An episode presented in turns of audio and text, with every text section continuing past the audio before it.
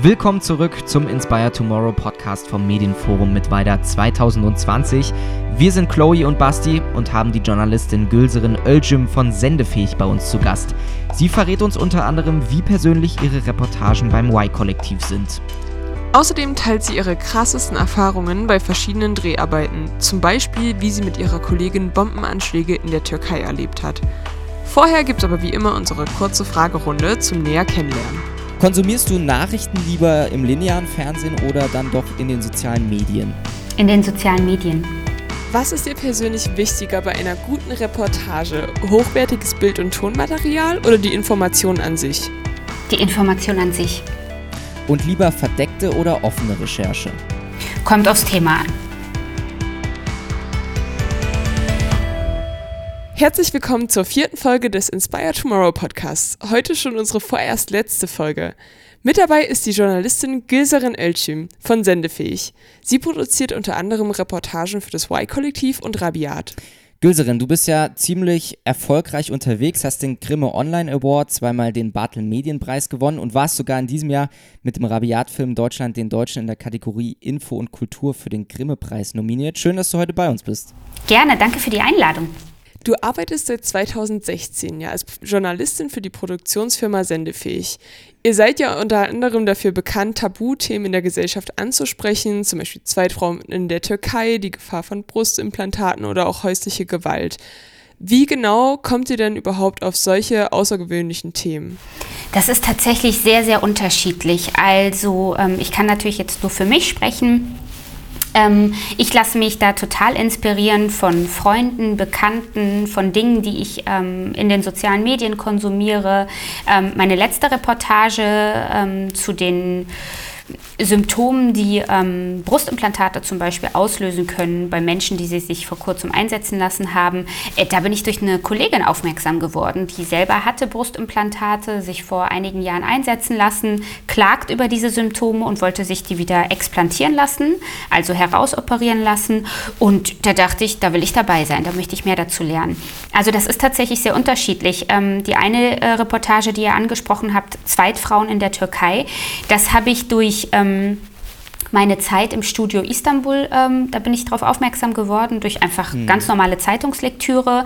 Ähm, ein paar Medien haben dieses Thema aufgegriffen, dass im Südosten der Türkei das irgendwie so ein kleines Business mittlerweile geworden ist, also dass ähm, geflüchtete Frauen aus Syrien ähm, verheiratet werden, vornehmlich mhm. an Männer, die schon ein oder zwei oder drei Frauen sowieso haben. Und ähm, genau, also das ist ganz unterschiedlich tatsächlich. Ich bin da auch ganz normal äh, Bürgerin, wie ihr beide auch. Ähm, ich konsumiere sehr viele Nachrichten ähm, und gucke mir auch sehr viele Reportagen an. Und wenn ich etwas interessant finde, dann denke ich, gucke ich mir das nochmal genauer an. Hm, also würdest du sagen, dass bei euch prinzipiell die Themen schon sehr persönlich sind auch, oder? Ja, Total. Also wir schauen da schon, dass wir da auch eine Haltung dazu haben. Das ist ja beim Y-Kollektiv und auch bei Rabiat so. Bei meinem ähm, ersten Rabiat-Film, da ging es ja um meine Identitätskrise als äh, junge Frau in Deutschland mit türkischen Wurzeln. Das war ein Thema, das hat mich total umgetrieben. Das war... Ähm, das äh, war sehr, sehr persönlich und äh, ich habe aber auch gemerkt, dass es vielen Menschen so geht. Und ähm, ich versuche jetzt nicht egoistisch zu sagen, oh, das interessiert jetzt nur mich, sondern ich versuche da schon zu gucken, ist das ein gesellschaftlich relevantes Thema, geht es mehreren Menschen so und ähm, das versuche ich dann auch immer mit einzuarbeiten. Jetzt hast du eben schon mal über äh, deine Reportage über Zweitfrauen in mhm. der Türkei gesprochen. Da sagst du mitten im Film, dass beinahe deine monatelange Recherche für umsonst gewesen wäre, weil es niemanden gab, der wirklich mit dir über das Thema sprechen wollte. Wie oft kommt sowas tatsächlich vor, dass ihr eben das, was ihr recherchiert habt, vielleicht verwerfen müsst? Ständig. Also man muss eine ganz schön große äh, Frustrationsgrenze haben, die ich nicht immer habe, muss ich gestehen.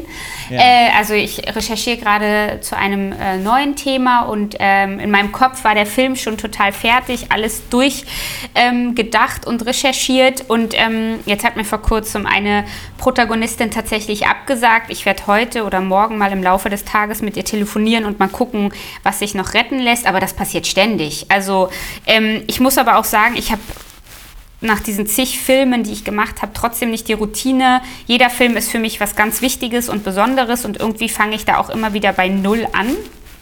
Natürlich habe ich Vorerfahrung und, und äh, auch eine gewisse Routine, aber jedes Thema, da nähert man oder ich mich schon ähm, sehr explizit an und ähm, das, da bin ich schon auch Feuer und Flamme dafür. Und wenn mir dann jemand absagt, dann bin ich schon kurz deprimiert, muss ich gestehen. Also letzte Woche war irgendwie, ähm, da war, häng, hing ich schon so ein bisschen in den Seilen und dachte, ey, nee, es kann doch jetzt nicht wahr sein. Ja. Ich finde, das ist so ein wichtiges Thema und ähm, ja.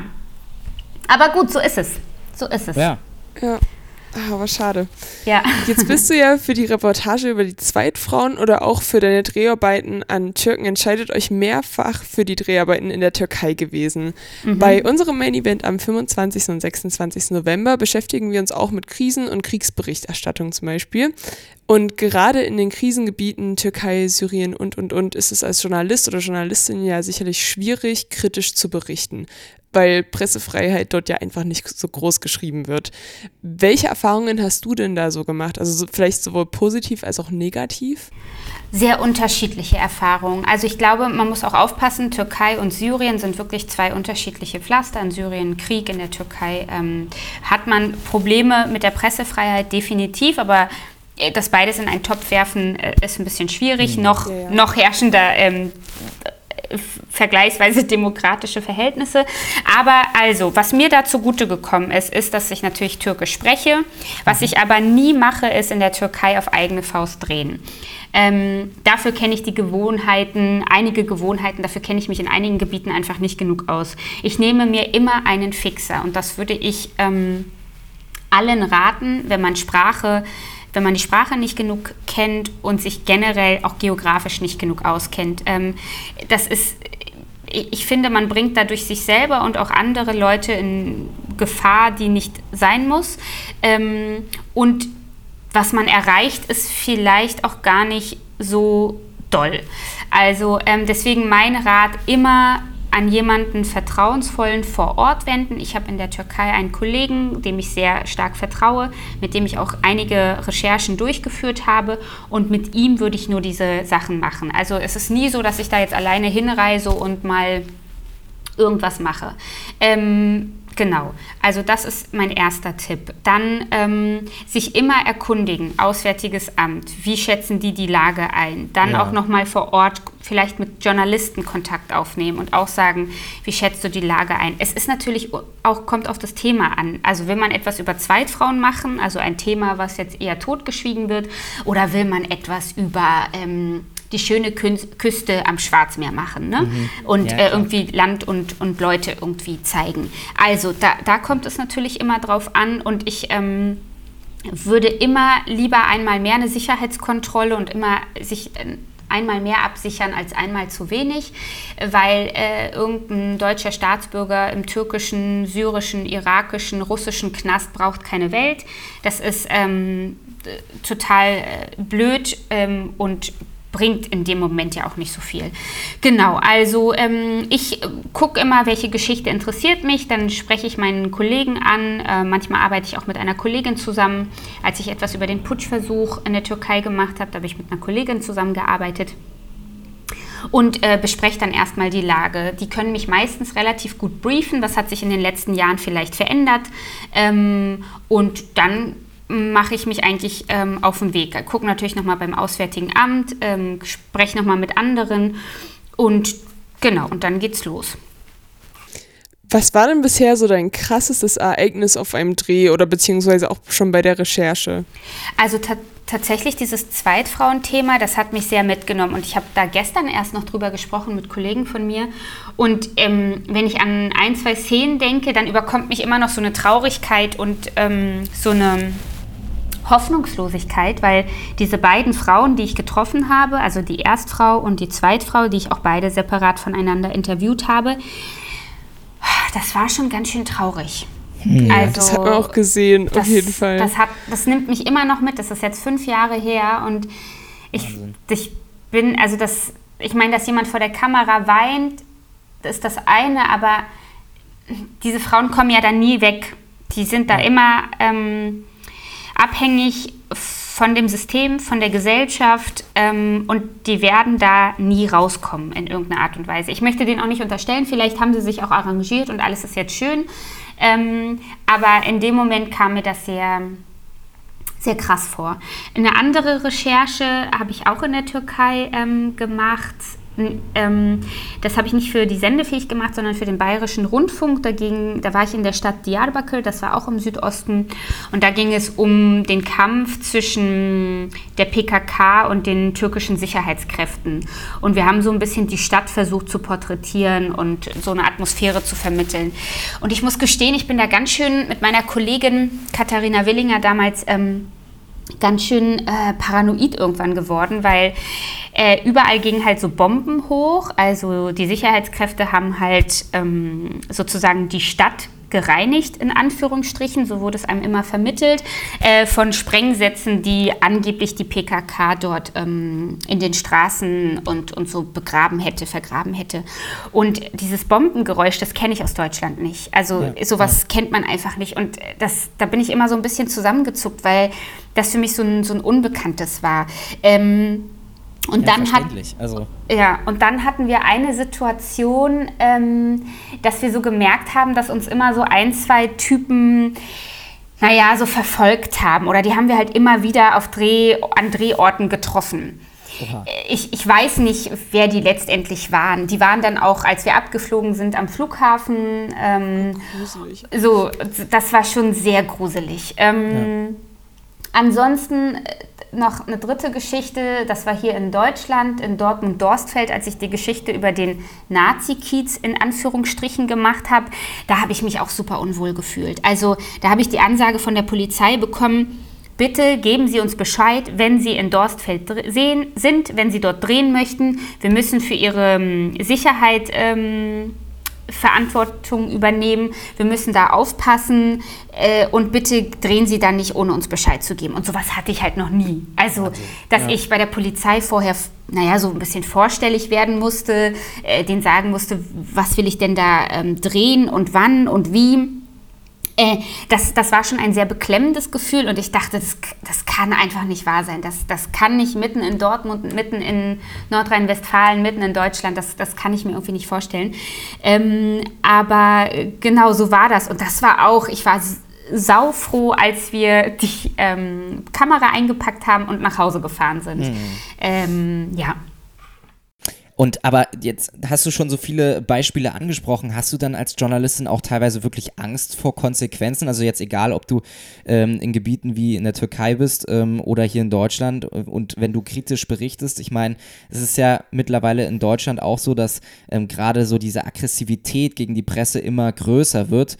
Und äh, hast du da Angst teilweise zu berichten, kritisch zu berichten? Ähm, es kommt so ein bisschen auf das Thema an. In der Türkei, also wie gesagt, bei, diesem, bei dieser Reportage, die wir in Diyarbakir gedreht haben, da hatte ich schon Schiss, muss ich gestehen. Ja. In Dortmund-Dorstfeld hatte ich auch äh, Angst, dass wir da eins auf die Mütze bekommen. Ist ein Glück nicht passiert, aber es war schon, es war schon unangenehm. Also die Journalisten, die ich dort auch getroffen habe, die haben mir dann so erklärt, ey, die Neonazis, die wohnen da an unterschiedlichen Orten in diesem Stadtteil und die beobachten, die sagen sich Bescheid. Da, also sowas kenne ich aus meinem Alltag nicht. Und da dachte ich auch, oh Gott, steht jetzt hier einer um die Ecke? Oder dann wurden Fotos von mir gemacht und so. Und da fragt man sich natürlich schon, wo werden die hochgeladen, was passiert damit? Ähm, äh, so, ne, die Verbindungen, bis wohin gehen die, ähm, gerade auch wenn man ja immer wieder von den rechtsradikalen Netzwerken in den mhm. Sicherheitsbehörden hört, dann macht man sich da schon Gedanken. Meine letzten Geschichten waren jetzt nicht so ähm, glimpflich, dass ich jetzt irgendwie in einem Nazi-Kiez war oder ähm, so. Also ich habe ja da eher so gesellschaftliche Themen oder eine mhm. gesellschaftliche Atmosphäre aufgegriffen und habe gesagt, ey, was geht hier eigentlich gerade in Deutschland ab? Man hört immer wieder, die, die Stimmung kippt. Ist es denn wirklich so? Ähm, genau, und ähm, da muss ich sagen, hatte ich gar keine Angst. Also da habe ich das ähm, ganz ganz normal ähm, recherchiert, ähm, wie ich es immer mache und hatte jetzt auch nicht das Gefühl, dass ich da in irgendeiner Art und Weise behindert werde, verängstigt werde. Ähm, ja. Okay. Ja, aber leider scheint es ja so, als müsste man sich diesen unangenehmen Situationen oder Gefahren aussetzen, um an gute Nachrichten ranzukommen. Ähm, ich bekomme jetzt bei mir zum Beispiel im Umkreis mit, dass Nachrichten allgemein jetzt bei der jüngeren Generation zum Teil nicht mehr so richtig ankommen. Ich selbst merke auch bei mir, dass ich nicht mehr jeden Abend um 20 Uhr beispielsweise die Tagesschau einschalte und konsumiere dann auch lieber über Instagram oder YouTube. Beim Y-Kollektiv publiziert ihr ja auch ausschließlich über YouTube. Wie schwer ist es denn deiner Meinung nach, Nachrichten so sinnvoll aufzubereiten, dass jüngere Leute wieder damit erreicht werden können? Also ich glaube, das muss man ein bisschen trennen, weil wir beim Y-Kollektiv machen ja jetzt keine Nachrichten. Also wir sind ja jetzt zeitlos eher unterwegs. Natürlich gucken wir so, äh, wir haben eine, natürlich eine Reportage über Black Lives Matter gemacht, das hat mein Kollege Felix Idea gemacht. Ähm, ähm, der selber schwarz ist ähm, und sich auch so eine Identitätsfrage stellt, äh, sich auch viel um Rassismus Gedanken macht in unserer Gesellschaft. Ähm, das war natürlich so eine zeitliche Re Recherche, aber das war auch jetzt nicht so, heute ist es passiert, heute senden wir. Das, das machen wir meistens nicht. Ja, ja. Ähm, ich kann jetzt natürlich nur für das Y-Kollektiv ähm, sprechen. Ähm, bei uns funktioniert das tatsächlich sehr gut. Also wie wir unsere Reportagen aufbereiten, ähm, findet eine, ein großes Publikum auf YouTube. Wir haben da ja fast 800.000 Abonnenten, 780 oder so, 780.000. Ähm, wir haben mehrere zig Videos, auf, die über eine Million ähm, äh, gesehen haben. Ähm, wir haben tausende von Kommentaren und Likes. Also wir haben eine sehr, sehr ähm, diskutierfreudige Community uns aufgebaut über die Jahre. Also ähm, von, aus unserer Seite, äh, von der Sendefähig-Seite, Y-Kollektiv-Seite funktioniert das wunderbar. Die Leute sind interessiert, ähm, vor allem junge Leute. Wir erreichen auch, also unsere Zielgruppe ist so zwischen 20, 24, 29 Jahre alt. Ähm, und die erreichen wir. Das ist unsere, das ist unsere Zielgruppe ähm, und alle Statistiken zeigen auch, dass wir die erreichen. Also mh, ich ich kann da jetzt irgendwie nicht so sagen, die Leute sind nicht interessiert, sondern ja, sie sind interessiert, nur auf anderen Kanälen und auf eine andere Art und Weise. Ähm, für Nachrichten vermag ich das jetzt, glaube ich, nicht so richtig zu sagen, weil wahrscheinlich hätte ich dann ähm, irgendwie tausend Beraterjobs und wie auch immer bei allen äh, ARD-Anstalten und im ZDF. Ähm, ich glaube aber, dass ähm, viele Anstalten das in Teilen auch schon richtig machen, ähm, auf die Plattformen zu gehen ähm, und dort ähm, zielgruppengerecht die Nachrichten aufzubereiten. Man sieht ja, dass die Tagesschau auf TikTok ist, auf Instagram, auf Facebook und so weiter. Und ich glaube, die Tagesschau ist auf, Inst äh, auf TikTok auch relativ erfolgreich. Also ich glaube, man checkt schon, die Leute sind interessiert, die Leute wollen das schon konsumieren, die Leute wollen wissen, was geht bei mir ab und was geht in der Welt ab und die wollen auch viel erklärt haben und man erreicht die Menschen, also äh, auf alle Fälle. Gute, gute Geschichten erreichen die Leute. Man muss nur gucken, wie und wo. Und ich glaube, das muss jede Anstalt, äh, jedes Format für sich selber entwickeln. Ich meine, wir waren erst ein Facebook-Format, dann sind wir auf YouTube umgezogen und äh, wir haben uns das ja auch kontinuierlich aufgebaut. Das kam ja nicht von heute auf ähm, morgen, sondern ähm, wir sind jetzt auch das fünfte Jahr im, im Game sozusagen und ähm, haben uns das stetig aufgebaut. Das war viel Arbeit auf alle Fälle. Mhm. Und äh, Jetzt, jetzt nochmal, um, um auf diese äh, seriösen Medien sozusagen nochmal einzugehen. Also findest du, ist es schon der richtige Weg, sozusagen seriöse Medien wie zum Beispiel die Tagesschau jetzt auch auf solchen angesagten Plattformen wie TikTok und so zu ähm, publizieren, um eben so viel wie möglich auch wieder die jüngere Generation ranzuholen?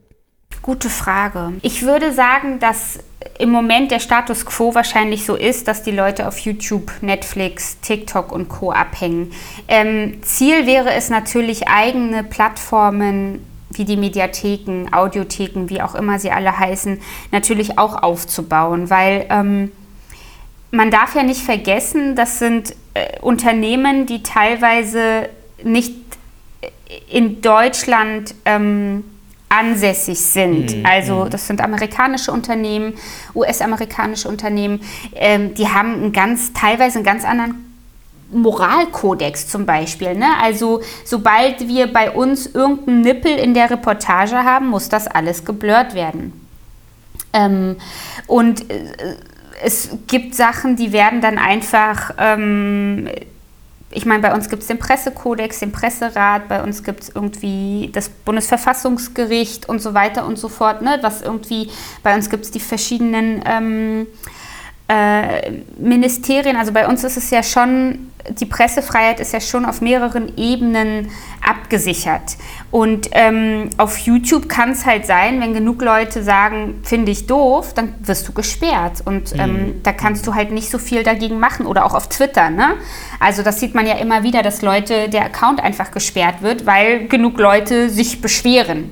Und das wird aber von keinem unabhängigen Institut oder einem Rat oder wie auch immer geprüft, sondern äh, das macht dann YouTube, Twitter oder Instagram einfach. Und ähm, das ähm, finde ich persönlich jetzt nicht so cool als Journalistin, wenn ich denke, ich veröffentliche dort Dinge auf einer Plattform, bei der ich auch teilweise gar nicht weiß, wie funktioniert denn der Algorithmus so wirklich.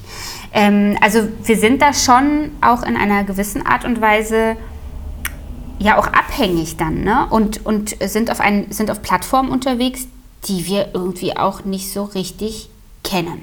Ja, und auch nicht kontrollieren können. Und du hast mit dem Algorithmus jetzt gerade schon was richtig Gutes angesprochen, weil darauf wollte ich jetzt gleich im Prinzip Bezug nehmen.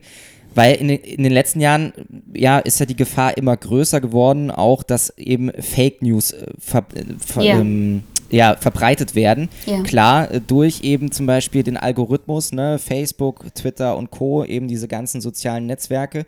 Und äh, wenn man da einmal wirklich in, in so einer Filterblase drin ist, dann kommt man da eben auch nicht mehr so schnell raus.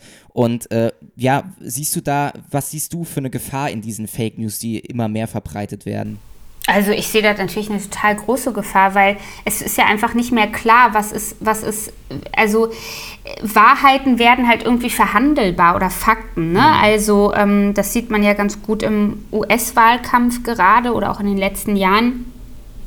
Das ist auf einmal es gibt alternative Fakten, ähm, äh, ne? also so angebliche. Also ähm, es wird auf einmal Dinge, die irgendwie klar sind oder über die man auch diskutieren soll. Ich sage auch gar nicht, alles ist in Stein gemeißelt und so ist es, sondern natürlich sollten wir diskutieren, wie wollen wir leben und, ähm, und so weiter und so fort. Aber ähm, es wird halt so getan, als ob ähm, über gewisse Sachen nicht mehr geredet wird und jetzt ist ein Mensch da und der sagt die Wahrheit. Also das, das, das dieser Messias mäßig finde ich auch irgendwie ein bisschen komisch. Und ähm, es fehlt auch natürlich an so einer an so einer gemeinsamen, an so einem gemeinsamen Spirit. Also lasst uns doch gerne diskutieren über alles Mögliche. Lasst uns gerne über die Koalition sprechen. Lasst uns gerne darüber sprechen äh, und diskutieren, wie macht Merkel ihren Job und so weiter und so fort. Aber was diese alternativen Fakten oder die Fake News ja immer machen, ist, so ist es und nichts anderes stimmt. Und ähm, die Welt ist nun mal sehr, sehr kompliziert und ähm, ich möchte auch gar nicht sagen, dass ich irgendwie alles weiß oder so, um Gottes Willen. Ne? Also ich weiß einfach auch, dass ich vieles nicht weiß. Ähm, und ähm, ich weiß auch, dass es viele Quellen gibt, die mir ähm, helfen können, damit ich mehr lerne und damit ich mich auch weiterentwickle. Was mich nur äh, stört, und ich wiederhole mich, aber das ist tatsächlich etwas, was mich wirklich wurmt, ist, sich hinzustellen und zu sagen, äh, das ist die Verschwörung oder das ist die Welt und alle wollen uns manipulieren und so ist es und ja. nichts anderes kommt ja. in Frage. Und das nervt mich tatsächlich, weil es... Ähm, äh, ja, also es wird dann so getan, als ob es dann nur in diesem Land so ist oder in einem anderen oder mhm. nur diese Partei ist so. Also dieses Absolute, das stört mich sehr massiv, weil das ist dann keine Demokratie mehr und das schließt auch die Diversität, die wir in diesem Land oder auf dieser Welt haben, total aus. Und ähm, macht auch alle anderen zu unmündigen Bürgern. Also es wird ja dann anderen vorgeworfen, ihr seid Marionetten, äh, ihr lasst euch steuern, ihr seid die dummen Schäfchen, die da euch irgendwie ähm, leiten lassen von den Falschen. Und dieses, dieses Absolute und dieses nur ich und meine Gang ist richtig, das ja. stört mich massiv. Ähm, ja. Und, und sie merken ja noch nicht mal, dass sie ja, sie dürfen ja diese Meinung sogar äußern. Also ja, sie, ne, es gibt tausend verschiedene ähm, Webseiten im Netz und Kanäle und wie auch immer. Sie dürfen das alles sagen. Hm. und mit recht wenig Konsequenzen. Und die Konsequenz, die es dann manchmal gibt, also dass es Gegenwind gibt, damit können sie dann auch meistens nicht umgehen. Also das, das stört mich sehr. Was meinst du, können Journalisten und Journalistinnen selber vielleicht auch tun, um Fake News zu bekämpfen? Also ich glaube, da gibt es schon sehr, sehr viele gute ähm, Formate. Also es gibt ja, glaube ich, den Faktenfinder von der Tagesschau. Man versucht ja immer mal... Ähm, äh, zu sagen, was wissen wir bisher, was wissen wir nicht in, in Fällen von aktuellen Anschlägen oder wie mhm. auch immer. Ne? Also man versucht da ja das Rad ein bisschen langsamer zu drehen und nicht sofort zu sagen, der und der war es oder das und das ist passiert, sondern zu sagen, Nachrichten zu generieren, Nachrichten zu bekommen, Informationen zu bekommen, ist manchmal mühsam und gerade in manchen Situationen sehr, sehr schwierig. Ähm, deswegen, das ist, was wir bisher wissen, das sagen die offiziellen Quellen und wir recherchieren weiter. Und das ist, glaube ich, schon mal ein ganz guter, ähm, eine ganz gute Möglichkeit. Ähm, ich glaube nicht, dass es einen einzigen Weg gibt. Ich glaube, dass es einfach viele Wege geben muss und viele Möglichkeiten geben muss. Ich glaube auch, dass die Art und Weise, wie wir beim Y-Kollektiv äh, produzieren und Geschichten erzählen, ein Weg ist auch dazu ist, indem wir sagen, ey, an die Information komme ich gerade nicht an. Äh, oder ähm, also diese Transparenz sozusagen. Genau, und auch genau diese Transparenz und dieses zu sagen, Recherche ist mühsam, mir sagen Leute ab, aus dem und ja. dem Grund ich hätte gerne das und das gemacht, aber ging nicht. Wir stellen uns dann auch immer noch äh, kritischen Nachfragen ja im QA, in einem Question and Answers Video, was auf unserem Zweitkanal dann nochmal veröffentlicht wird, wo wir auch nicht nur äh, auf die guten Kommentare eingehen, sondern tatsächlich auch, wenn Leute uns vorwerfen, öh, warum habt ihr das und das formuliert, öh, warum gendert ihr, öh, warum macht ja, ihr das, ja. dann ge gehen wir darauf ein. Ähm, wir sind auch sehr viel in den Kommentaren unterwegs, wir diskutieren ähm, sehr viel mit unserer Community, mit unseren ZuschauerInnen und ähm, das, das kann auch ein Weg sein, aber das ist nicht nur der Weg, weil natürlich erreichen wir nicht alle Menschen in Deutschland. Ähm, ja, logisch, ja. So und deswegen glaube ich, muss es verschiedene Wege geben. Ich glaube, dass alle ähm, Zeitungsverlage, Anstalten, ähm, Fernsehsender, also öffentlich-rechtliche Anstalten, Fernsehsender, ihren Weg gehen müssen und, und gucken müssen, wer ist meine Zielgruppe, wie erreiche ich die Leute. Äh, genau. Alles klar. Gülserin Oelschim, vielen Dank, dass du heute dabei warst. Zum Thema Journalismus gibt es noch einiges auch auf dem Main-Event zu erfahren am 25. und 26. November. Da wird dann unter anderem Osama Khaled, Kriegsjournalist und Filmemacher, mehr über seine Arbeit in Krisengebieten erzählen. Gülserin, eine letzte Frage noch an dich. Mit was für einem Gefühl blickst du als erfolgreiche Journalistin in die Zukunft? Hui, also, äh, kommt immer auf, auf äh, die Nachrichtenlage oder auch auf meine persönliche Lage an. Manchmal hat man ja einen guten Tag, manchmal einen schlechten. Ähm, also, eigentlich versuche ich doch optimistisch zu sein, weil wir irgendwie, weil doch vieles in unserem Land funktioniert, weil wir einen coolen Journalismus haben, weil wir viel ausprobieren. Ähm, und ja, also eigentlich bin ich doch recht optimistisch. Meistens. Aber natürlich gibt es auch Momente, wo ich mir denke, oh, hoffentlich geht das gut. Hm. Also jetzt zum Beispiel auch, äh, wenn ich auf die US-Wahlen blicke oder auf unsere nächsten Wahlen. Ähm, ja, also es ist ein gemischtes, gemischtes Gefühl. Es wird auf jeden Fall eine spannende Zeit. Ja. Wir wünschen dir auf jeden Fall weiterhin so viel Erfolg bei deiner Arbeit und freuen uns natürlich riesig drauf, auch in Zukunft noch weitere Reportagen von dir anzuschauen. Vielen, Vielen Dank. Dank, dass du dabei warst. Dankeschön, danke für die Einladung.